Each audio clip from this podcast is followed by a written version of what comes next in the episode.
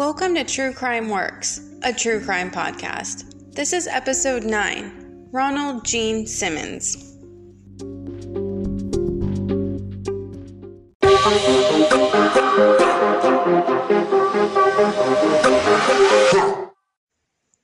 Hey everyone, welcome back to True Crime Works, a true crime podcast. This is episode 9, and we are going to be talking today about Ronald Gene Simmons, one of the worst family annihilators of all time. Before we get started with that, I did want to ask a favor.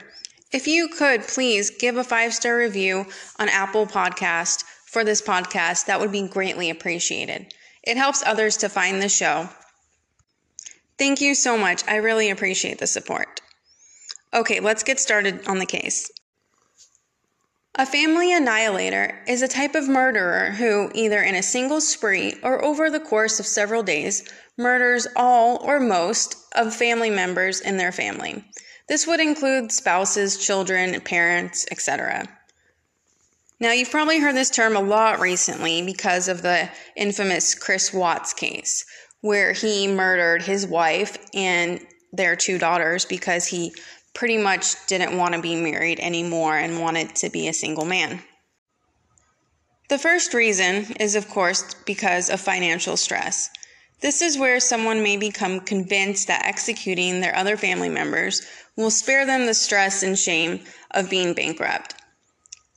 One third to one fourth of instances of family annihilation have a factor of financial stress. These murderers may appear respectable and well off on the surface, but they become caught up in maintaining their image instead of asking for help, and their family is the one that pays for it. The second reason is motivated by the person desperately trying to remove themselves from a family situation that they think is intolerable. This could include after their partner announces they want a divorce, after an affair, or the possibility of losing custody of their children. They panic and decide to take control of the situation in the only way they can think of by killing all the members of their family. The third reason is psychosis. This could lead to hallucinations and delusions that lead to the death of the family members. The murderer may believe that a horrific event is about to occur and they may be able to save their family from the suffering by killing them first. They might also believe that they have heard a message from God telling them this is what they need to do. People who commit this kind of crime are usually both male and middle aged. More often than not, they will kill themselves once they have annihilated their family. People who are not related to them are generally spared, so the crime is limited only to members of their family. Now, almost none of these apply to Ronald Gene Simmons. He committed the worst crime involving multiple members of a single family in the history of the United States. He was an outlier, a mass murderer who will go down in history. He killed 16 people. 16. So let's get into a little bit of a background about Ronald Gene Simmons. He was born in Chicago, Illinois on July 15, 1940. He was born to Loretta and William Simmons. They named him Ronald Gene. When Ronald was only three years old, his father, William, sadly died of a stroke. Loretta went on to get married within the year to a man named William D. Griffin. Now, he worked as a civil engineer for the U.S. Army.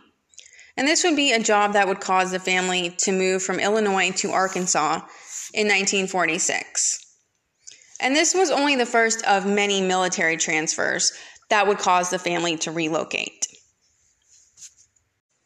Now, Ronald did not seem to have a happy childhood.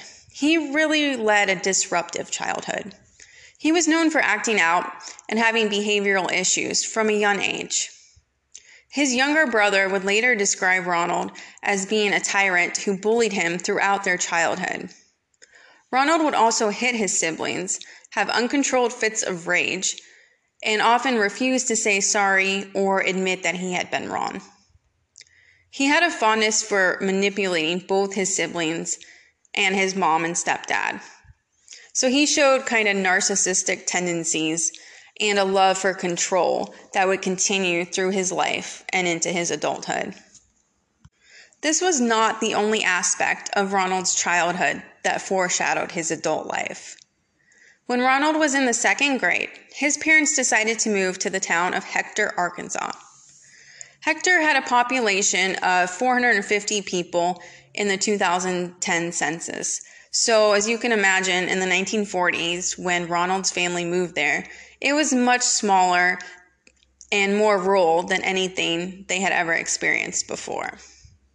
They lived in an old farmhouse. It was so old that it did not even have running water, and they had to drive 20 miles to get to the nearest small road. The family remained in Hector for several years. To many children, this seems like torture. I know it does to me. But to Ronald, it was the opposite. He thought that life in the farmhouse, isolated from society, was paradise. For years to come, he expressed the desire to return back to the simpler life that he lived there. When he was 17 years old, Ronald Simmons dropped out of high school with the goal of pursuing a career in the U.S. Navy. He was initially stationed in Washington at the naval station Bremerton. He attended a dance in Washington where he met a young woman named Rebecca Ulibarri, known to her friends as Becky. Becky and Ronald hit it off immediately and would soon become an item. When Ronald was stationed away from Becky, they were in frequent correspondence, and they were married in New Mexico three years later. Becky was exactly the woman that Ronald had dreamed of marrying. In Becky's diaries and letters to Ronald, she lovingly referred to him as, quote, my Gene, and clearly doted on him letting him control everything about their relationship, even when he was away. I mean, literally everything. He would set the schedule for their laundry, cleaning, and meals, all of which he expected Becky to carry out for him, but it had to be done according to his schedule. Becky was given a small allowance, and apart from this, she had no access to their shared finances.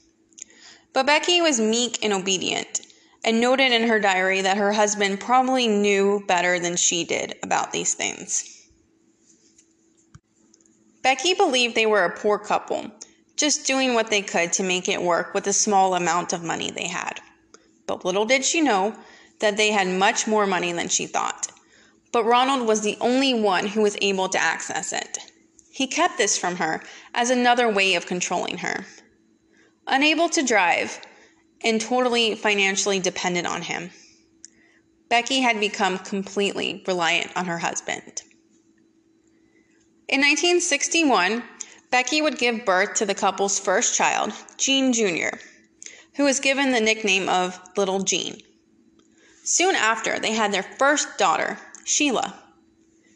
Five more children followed in the years to come two sons named Eddie and Billy, and three daughters named Rebecca, Marianne, and Loretta. Ronald left the Navy three years after marrying Becky. He briefly worked at a local bank, which paid him very well. Of course, he hid this from his wife. However, there were some downsides to his short lived banking career. Ronald's abrasive know it all attitude and his need to be in control of everything meant his coworkers and his supervisors disliked him immediately. So he was never promoted or given a raise.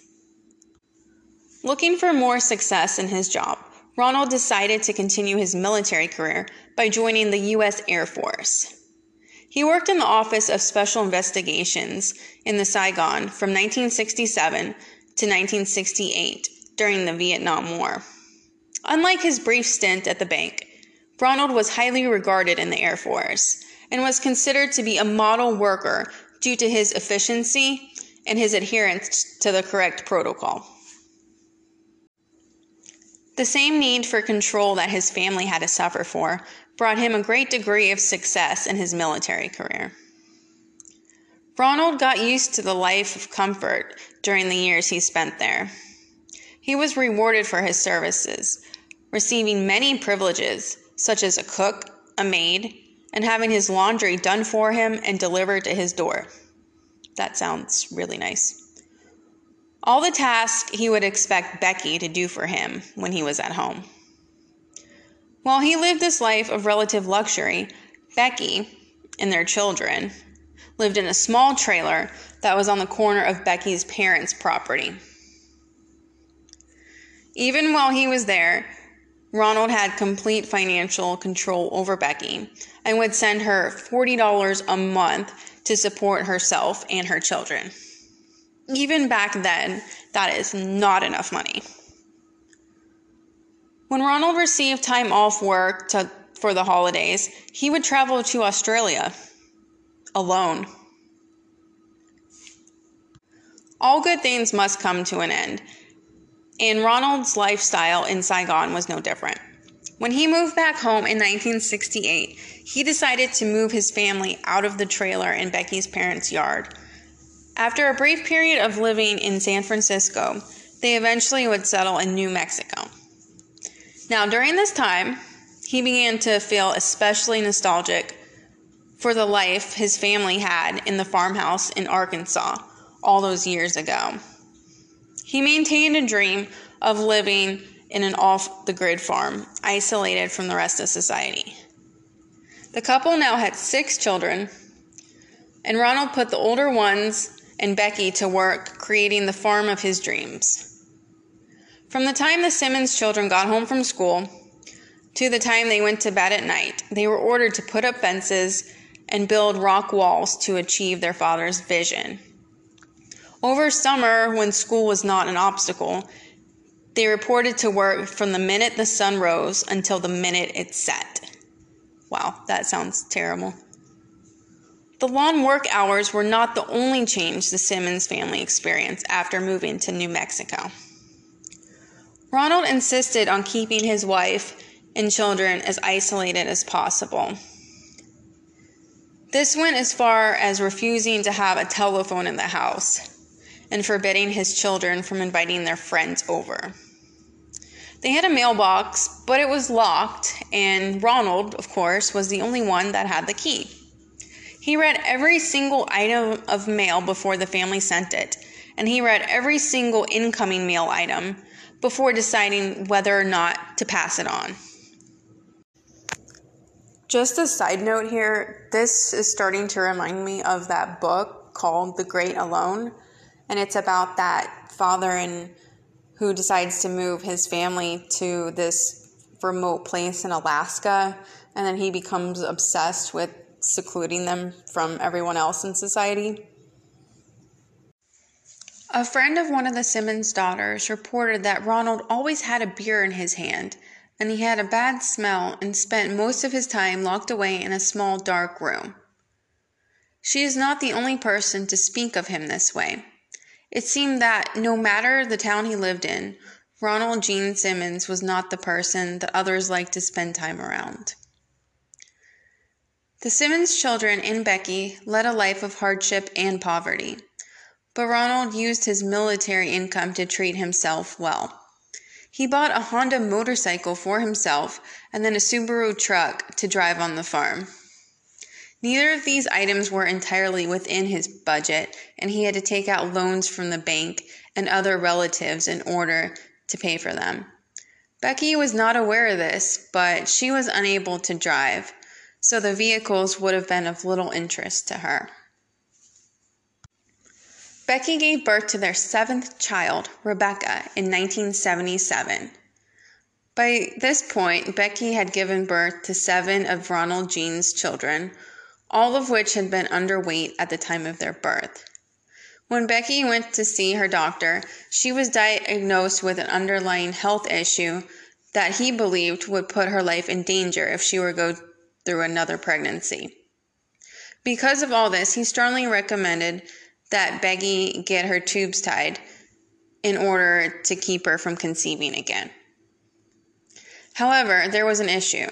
In the year 1977 in America, Procedures such as this required the full consent of the woman's husband in order for the surgery to go ahead. Ronald did not consent. In fact, he was furious with Becky. Becky was terrified for her life and pleaded with him to allow her to get the procedure done. He finally relented and she was able to get the procedure done, which likely saved her life.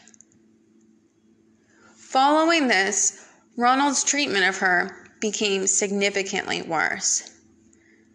In his eyes, she had put her own well being over his desires, which was something that was unforgivable in his eyes.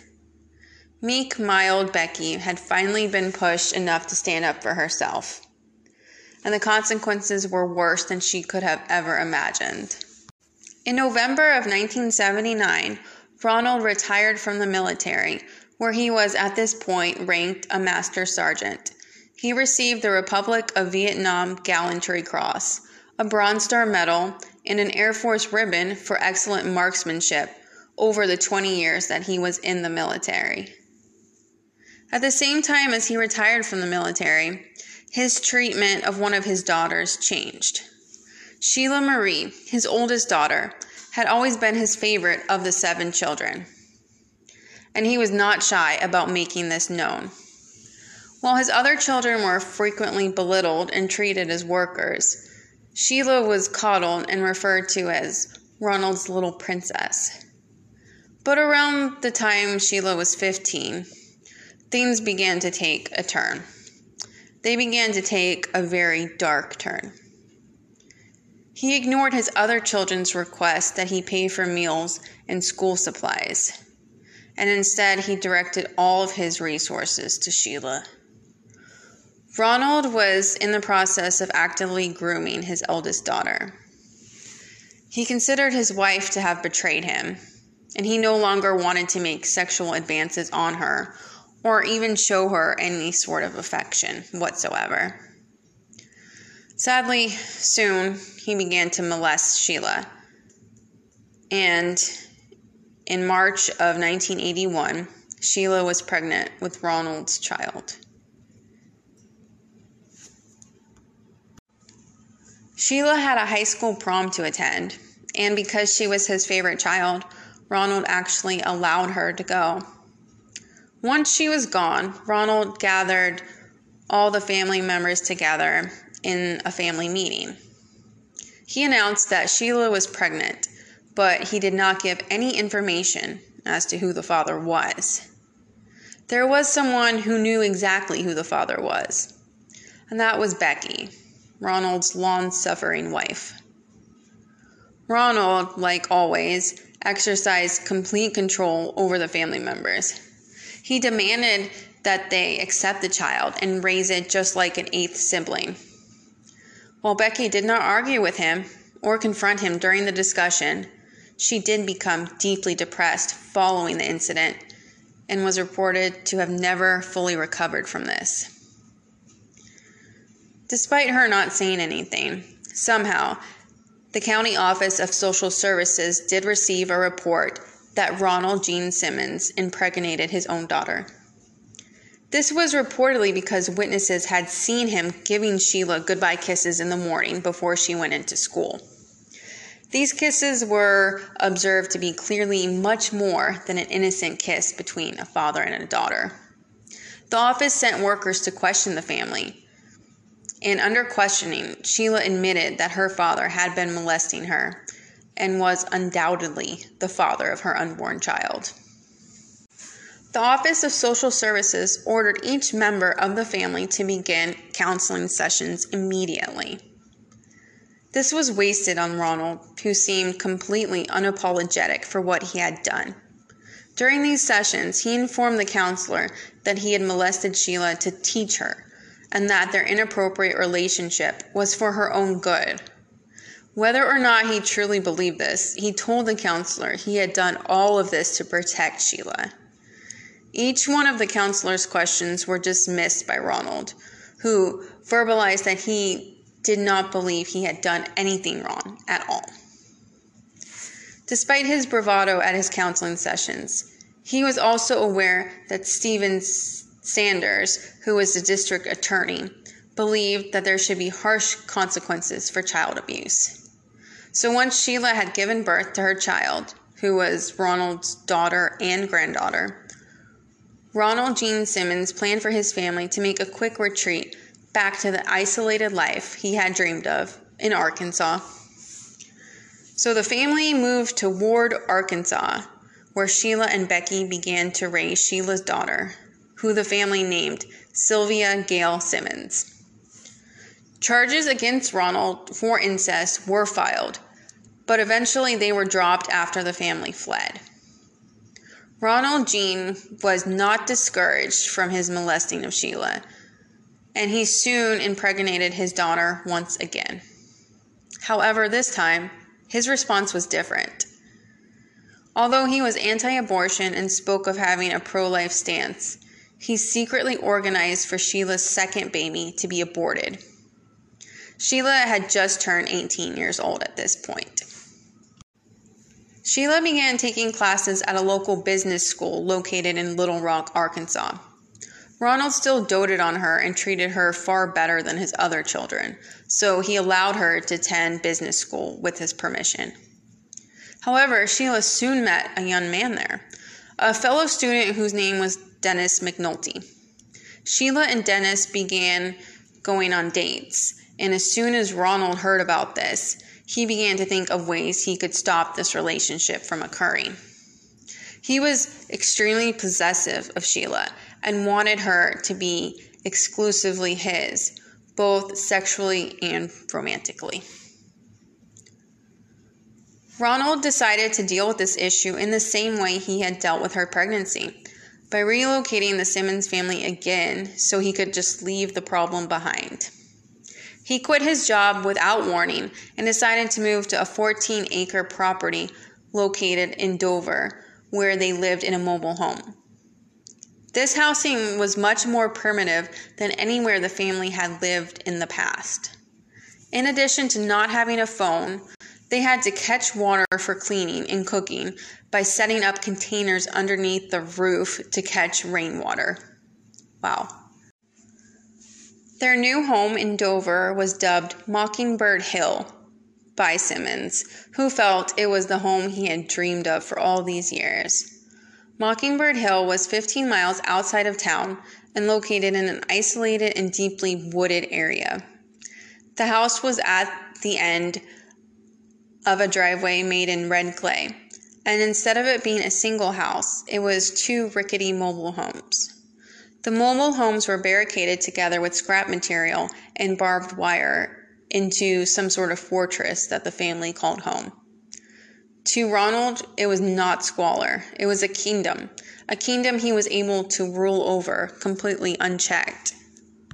The rambling driveway had several no trespassing signs that Ronald created to increase the family's isolation from the outside world. It was reported that the red clay driveway was near impossible to enter during slippery or icy conditions.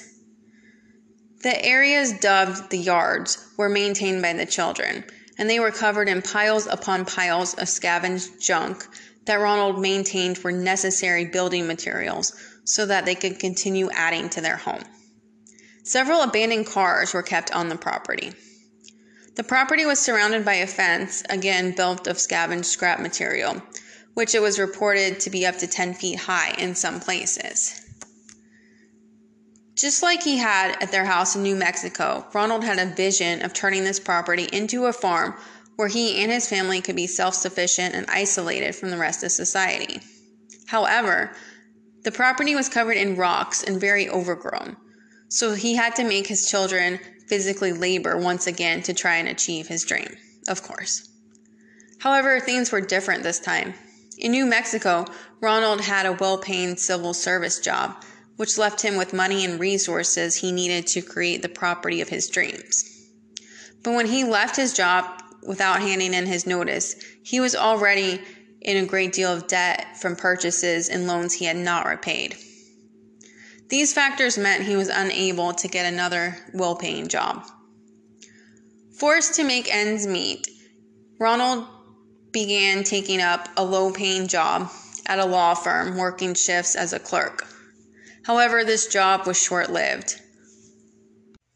One of his coworkers at the law firm, a woman named Kathy Kendrick, complained to their supervisor that Ronald was persistently hitting on her and making her feel uncomfortable, and he refused to back down when asked.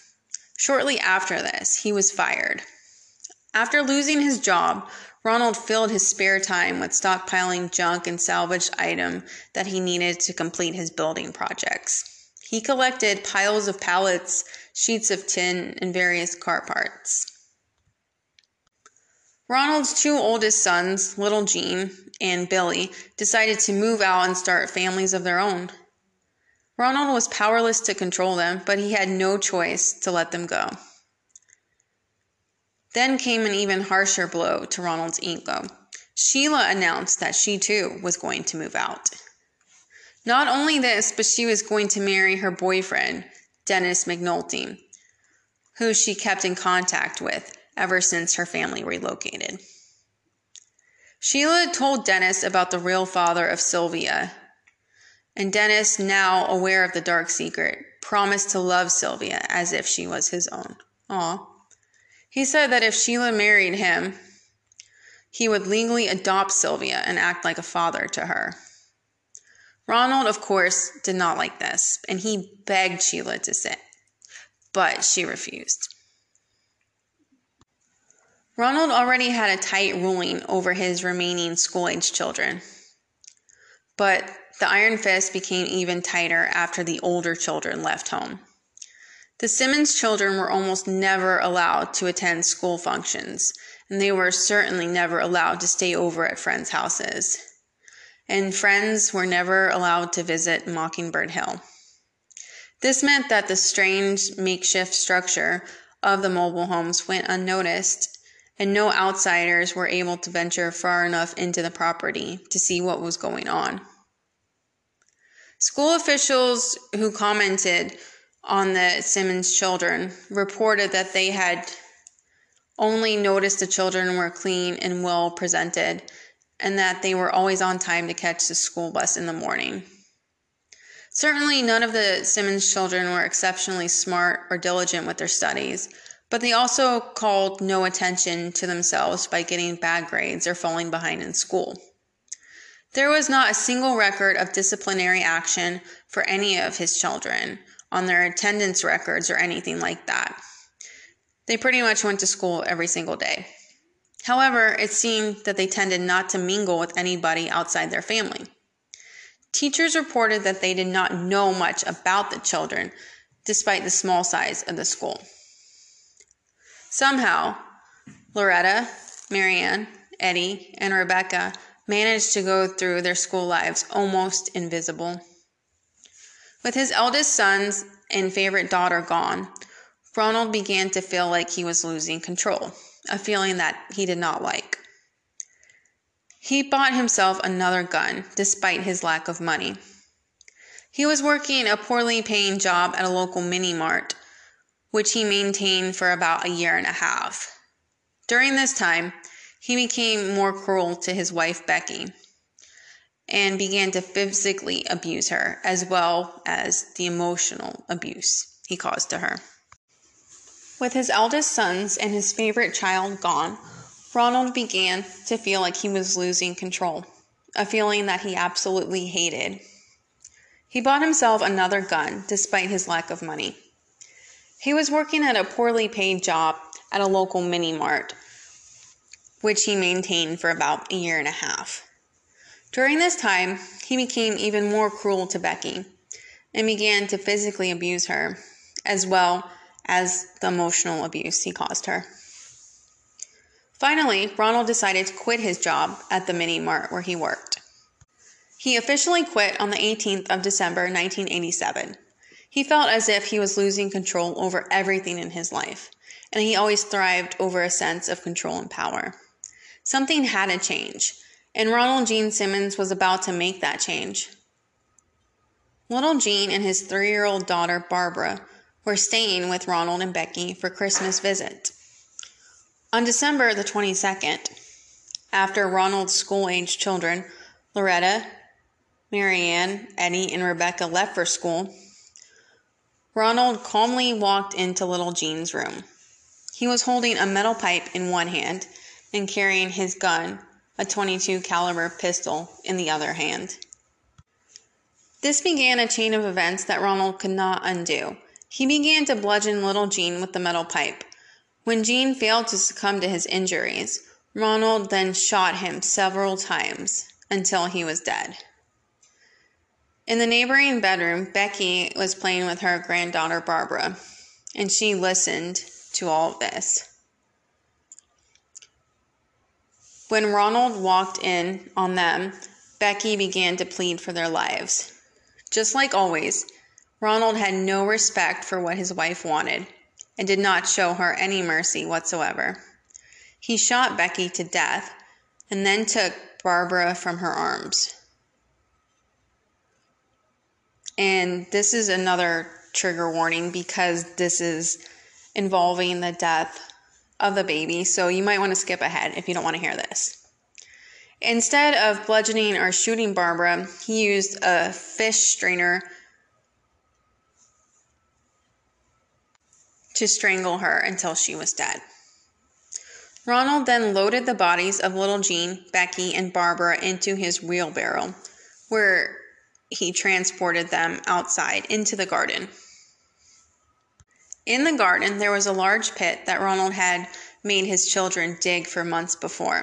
He, of course, never said what it was for. They had absolutely no idea that he was asking them to literally dig their own grave. He dumped the three bodies into the pit and poured kerosene over them.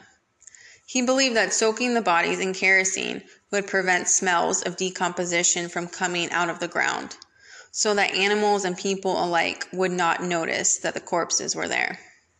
Then, once this was done, he walked back inside.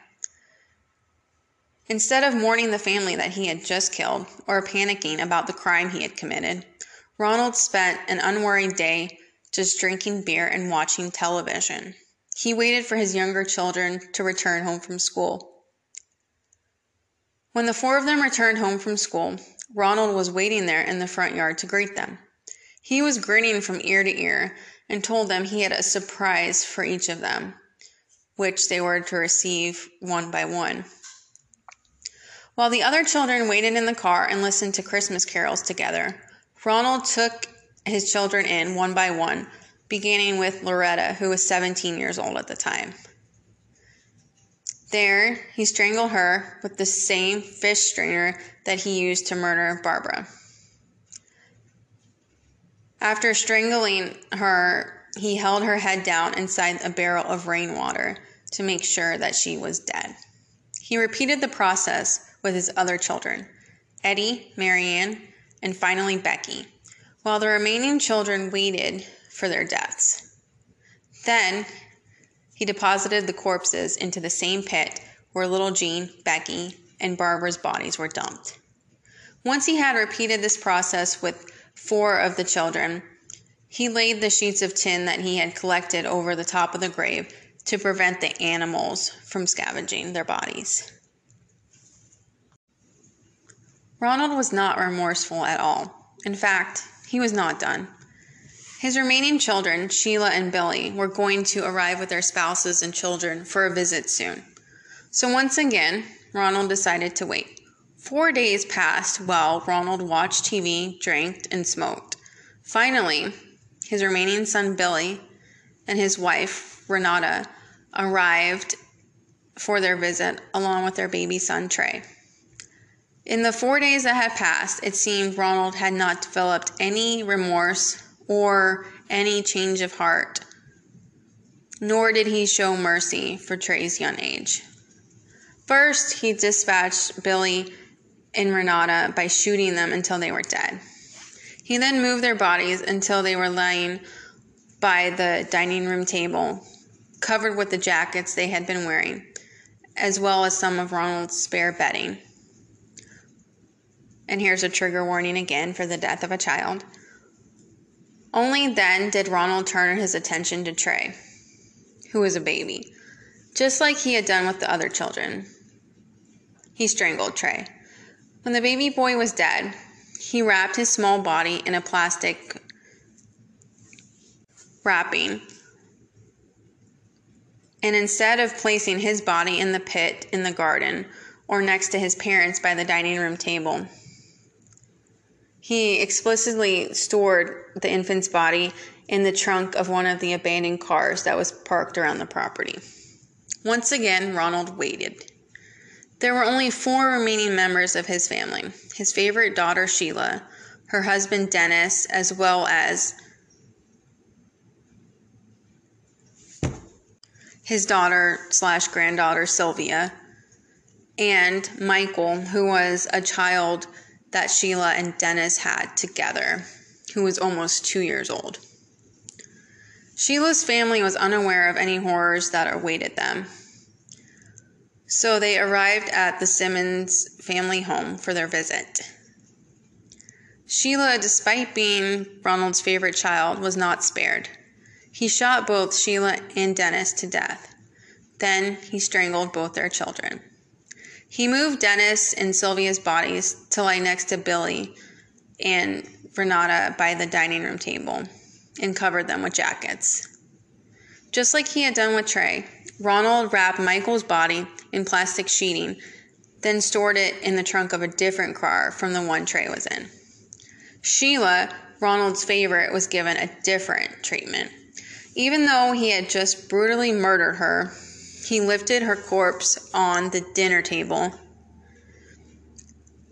and then covered her up with his deceased wife's, Becky's, best tablecloth. Ronald did not panic, nor did he turn himself in. That afternoon, he just calmly drove into town. While he was there, he stopped to pick up some Christmas presents that he ordered from Sears, but had not made it in time for Christmas. This was a bizarre turn of events, as the family members he had ordered the presents for were already dead on his property.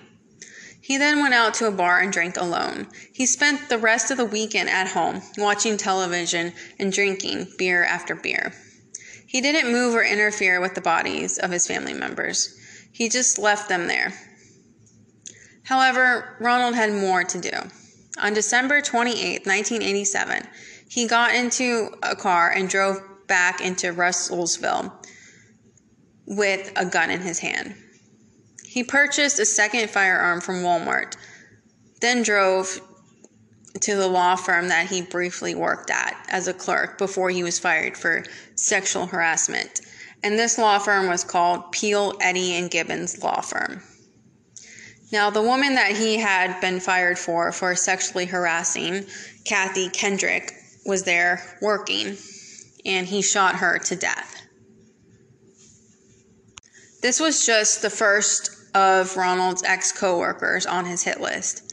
Next came the Taylor Oil Company, another ex workplace of Ronald's.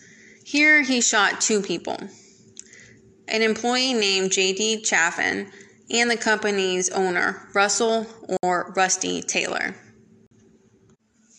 Rusty was injured but did survive, but JD did not. Before leaving the building, Ronald shot another employee, but he missed completely. After shooting JD and Rusty, Ronald drove to his next stop, the Sinclair Mini Mart, where he had worked for for a year and a half after his daughter Sheila moved out.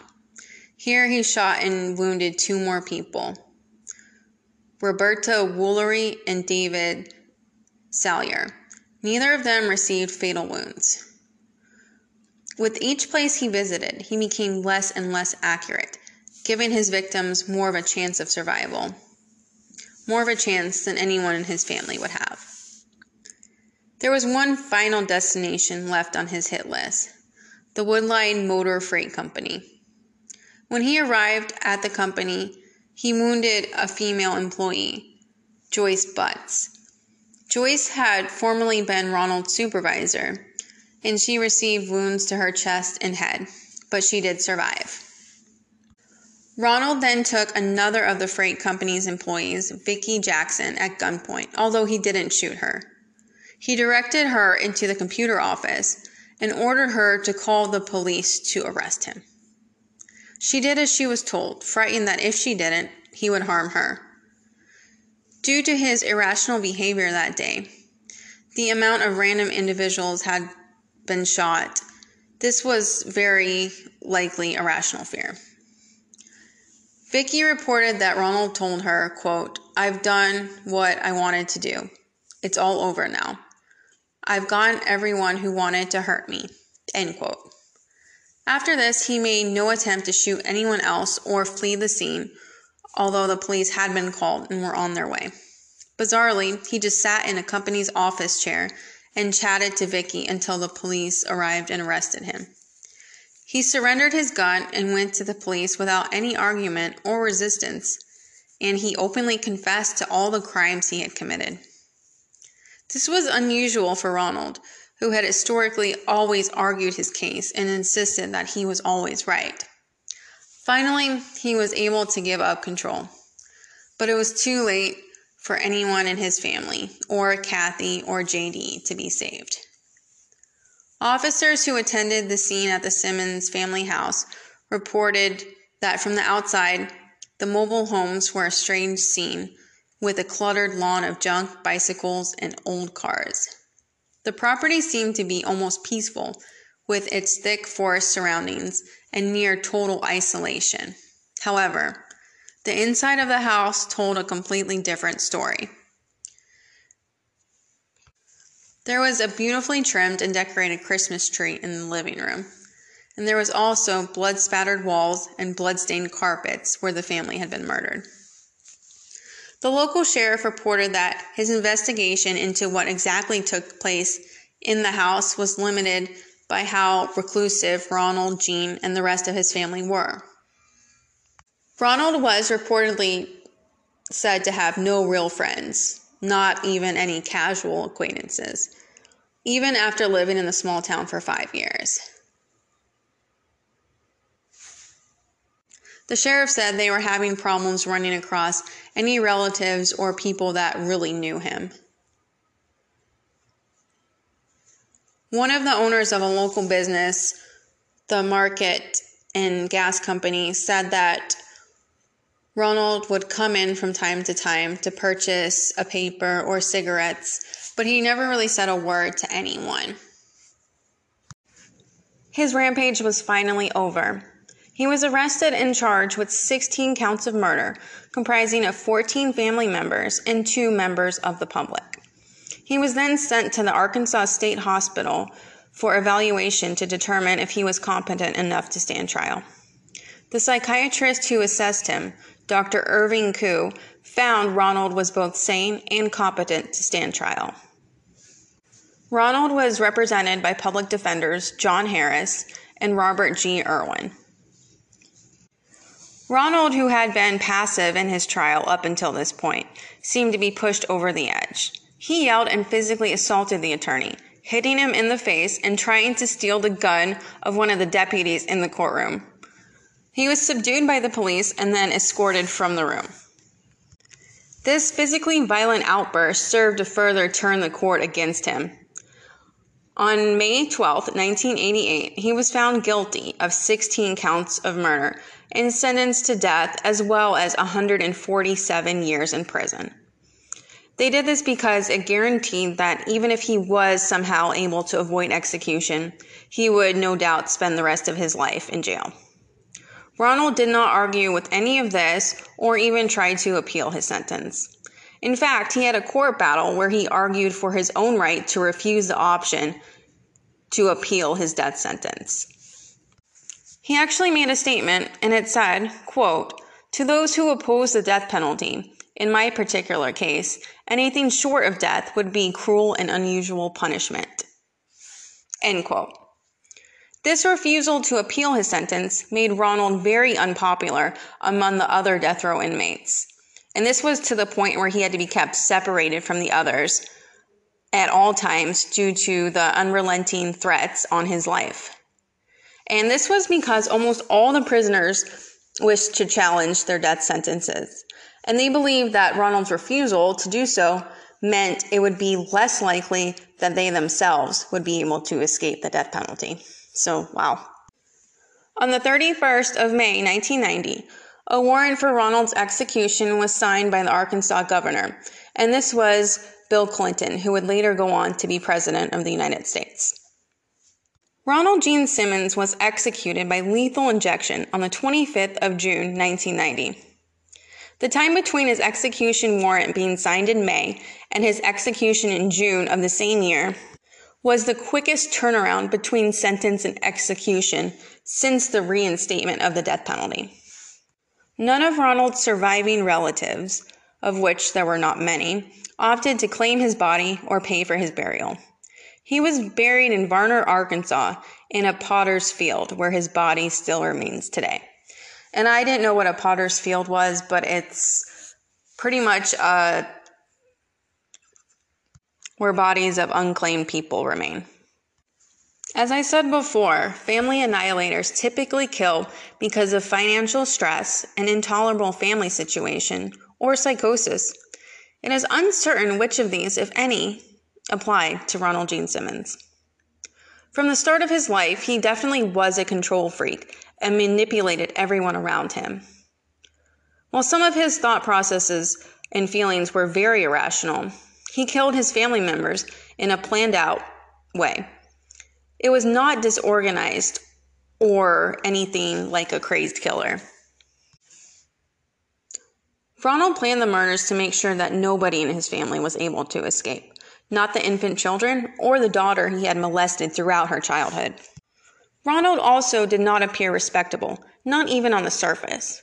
While he did have a high military standing and achieved great success in his military career, his controlling and cruel nature was not only noticed by his family, but it was noticed by everyone around him. All of his workplaces reported that he was a control freak, and the county officials were aware of his incestuous relationship with his daughter, which resulted in a child. Ronald Gene Simmons was not a normal man, and everyone seemed to be aware of this, but yet nobody stepped in. Ronald may have killed due to his relationship with his daughter Sheila. This was hypothesized by the prosecuting attorney in court. He read the note from Ronald Gene to Sheila, which seemed to reveal a love hate dynamic between father and daughter. This can be understood from Sheila's point of view, as she loved her father because he was, well, family, and she did visit him later, but she also hated him for molesting and abusing her. It must have been an incredibly confusing relationship to her. Ronald certainly favored Sheila over his other children and even over his own wife, but he also resented her for leaving him and for finding a husband, Dennis McNulty. Perhaps it is the perceived abandonment from Sheila that pushed him over the edge. In a letter to Sheila, Ronald wrote, quote, You have destroyed me, and you have destroyed my trust in you. I will see you in hell. End quote. It seems so crazy to most people that a father's perception could be so warped that he feels betrayed by a daughter who has fled from him. While in reality, he was the only one who betrayed her by molesting her and refusing to accept the blame for impregnating her and making her birth his child. For a family annihilator, Ronald Gene Simmons was unusual in that he made no attempt to kill or harm himself following the murders, nor did he seem to have a plan to do so. Perhaps his refusal to appeal his sentence was, in his own way, a form of killing himself, although he never voiced why he did not want the appeal. He was around the corpses of his family for almost a week, which did not seem to distress him at all, a trait that makes him stand out from other family annihilators, who, more often than not, tend to attempt suicide or self harm very soon after committing their intended murders. While this could suggest psychosis, he passed the psychiatric evaluation and was deemed fit to sit trial from a psychiatric point of view. This would suggest that, at least on the surface level, Ronald did not appear to be suffering from any kind of psychosis. He did not speak of any hallucinations, nor did he believe he was killing his family for any greater good or to protect them from a perceived evil. The only thing suggestive of a possible psychosis is the statement that Ronald Gene was reported to have made to Vicky Jackson of the freight company, who he threatened into calling the police once his crimes were done. He mentioned to Vicky that he had done what he wanted to do, but also that he had gotten everyone who wanted to hurt him. It is not clear if he was referring to physical harm or emotional hurt. So perhaps Ronald was suffering from the delusion that the people he killed wanted to, in fact, harm him. Ronald was also a control freak, so he could have viewed murder as the act of ultimate control, by controlling another person if they lived or died. Ultimately, he controlled his wife and their children for the entirety of their lives. But not only this, he controlled the way in which they died. It will never be clear why exactly Ronald Gene Simmons committed the crimes that he did. The murders are perhaps considered to be more horrifying due to the fact that there was no apparent motive. He never voiced a reason behind any of his actions or why he decided to attack multiple near strangers from his previous workplaces or why he did not spare the youngest children in the family. What's also really sad is that there were so many people that could have changed the outcome of Ronald's life. Perhaps if someone had just reported his abuse of Becky, or if the county had been more persistent in persecuting his incestuous relationship with Sheila, things would have been different. However, this all is just a guessing game. And the, really, the only one to blame is Ronald. The only person that was able to change this outcome was Ronald, and he chose the most horrifying outcome of all. Ronald Gene Simmons has gone down in history as one of America's worst mass murderers and largest cases of family annihilation.